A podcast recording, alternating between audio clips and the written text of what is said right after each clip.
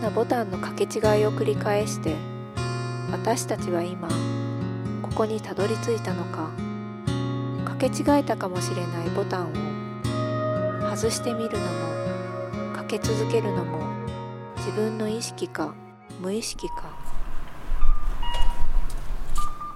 こんにちは、ボタンの清水舞子と近所のおじさん梅原でおお送りします。これは商店街の一角にあるボタンに立ち寄る人々の痕跡を聞き残していくラジオです。今回は初めてのゲストということで、えー、神保義正さんをお呼びしております、はい。舞子さんと神保さんの出会いは、神保さんとは2017年の能型映画祭でと短編の映画を撮影するで、えっと、流すということでそれで神保さんにお会いしたのが初めてのきっかけですね。では今回そのあたりからも確か話していただけてたと思うんですがそうですね。かなり長く話していただいたので、はい。えー今回だけでは収録できないので、はい3回に分けて、えーお送りしたいと思いますんでではまずは第1回目ということでお聞きください、はいお聞きください。今日は何日ですか ?2 月の2月の18日ですね18日ですね。はいはい今日3本目かな？そうです。3本目です。三本目実は。二人でぐだぐだと喋ってます。そうなんです今日は初の、えーゲストをお迎えしております はい神保義正さんですよろしくお願いします。記念すべき初でいいのかな初ですですね今日すべて、いろんなことが初ですよ。今日何しにいらっしゃったんでしたっけ？今日は、複合的な、あれですよね、目的は。いや、その、いろんな目的が。はい。うん。まず、まあ一番はこのノーガタで撮ったイランとシンガポールとの合作のオン・ザ・ゼロ・ラインを内々の上映というか、やっぱりこの場所で、ボタンという場所で上映するのは特別なので、そのボタン上映会で、その後に、その映画の中でも、いや、この奥は、あの、2、3年後に完成するんですけどねって言ってた宿に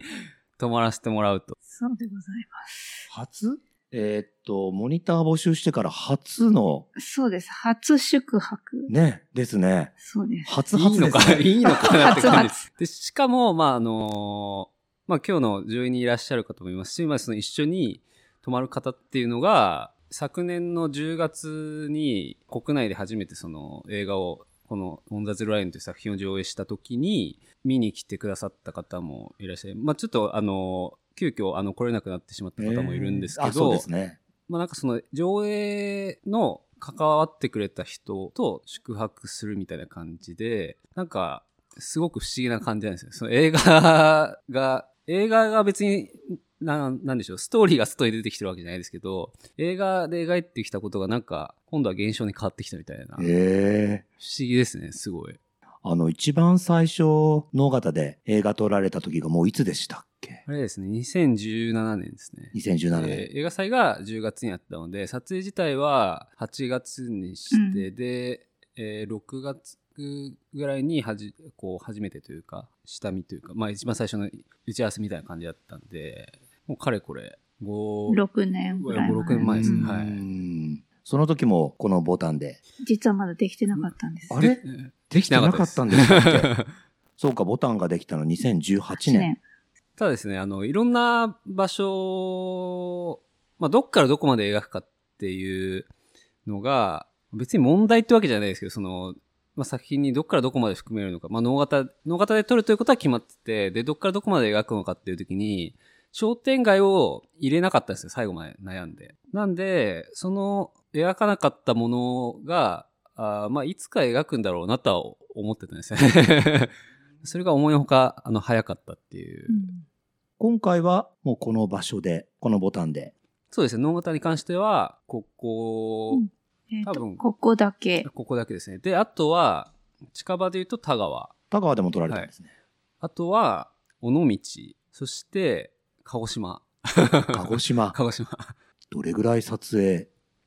あ、でも撮影自体は、ボタンでの撮影自体は、もう一泊二日だったそう。かな。2日間。その前に、ここ来る前に、カシーカ園で撮ってたんですよね。カシーカ園から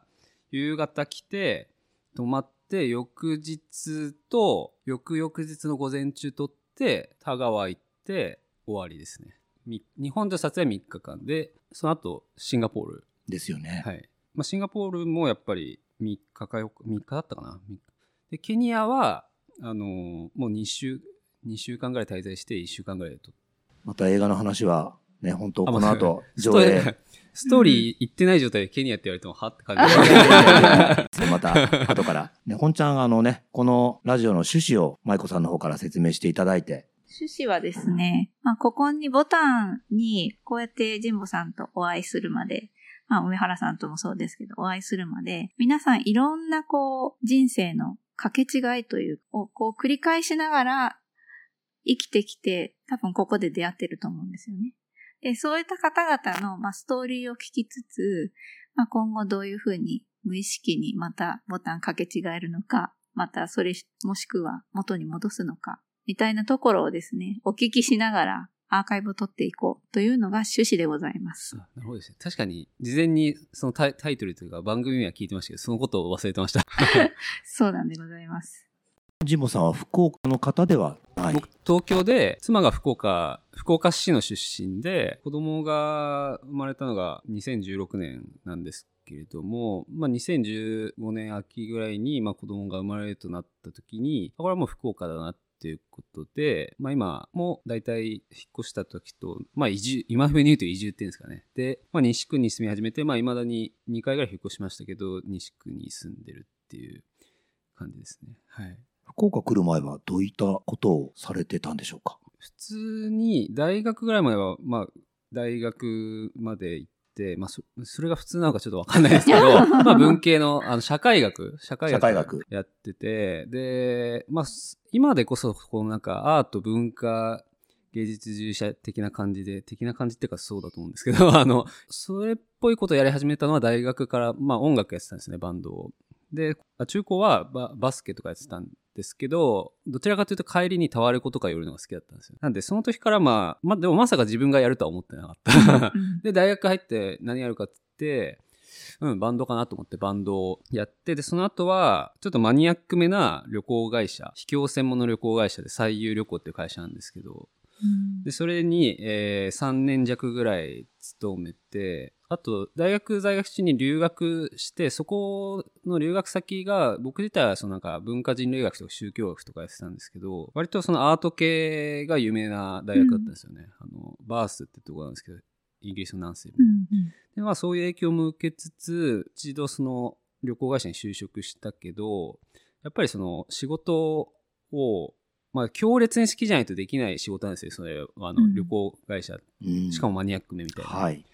なんで、もうちょっと先で、あの、そういう文化芸術系に転校しようかなと思ってたんですけど、まあこれだけ本気の人たちを目の前にすると、ちょっと失礼かなと思って、その、そのままグレーなまんま続けてるのが。だったらもうちょっと早いうちに、あの、そっち側に舵を切ろうってことで、その会社を辞めたのが辞めたのがちょうど震災の年で2011年の秋。うんで、1年間映画学校行って、まあ、2013年に機会に恵まれて長編とで、一応そのキャリアみたいなのが始まったのが2014年で、そこから続いて、未だにまあ映画を撮れてるっていうえー感じになりますね、ざっくり言うと。でちょっと戻って、はい。その秘境専門の旅行会社、想像がつかないんですけど、どんな感じなんですか？秘境に行くということ以外は普通の、まあ、パッケージ旅行を主に扱ってる会社で、例えば、ロンドン、パリ、ミラノ、3都市周遊7日間みたいのはないわけですよね。あの、で、あるのは、僕の担当で言うと、例えばインド、ブータン、パキスタン、チベッ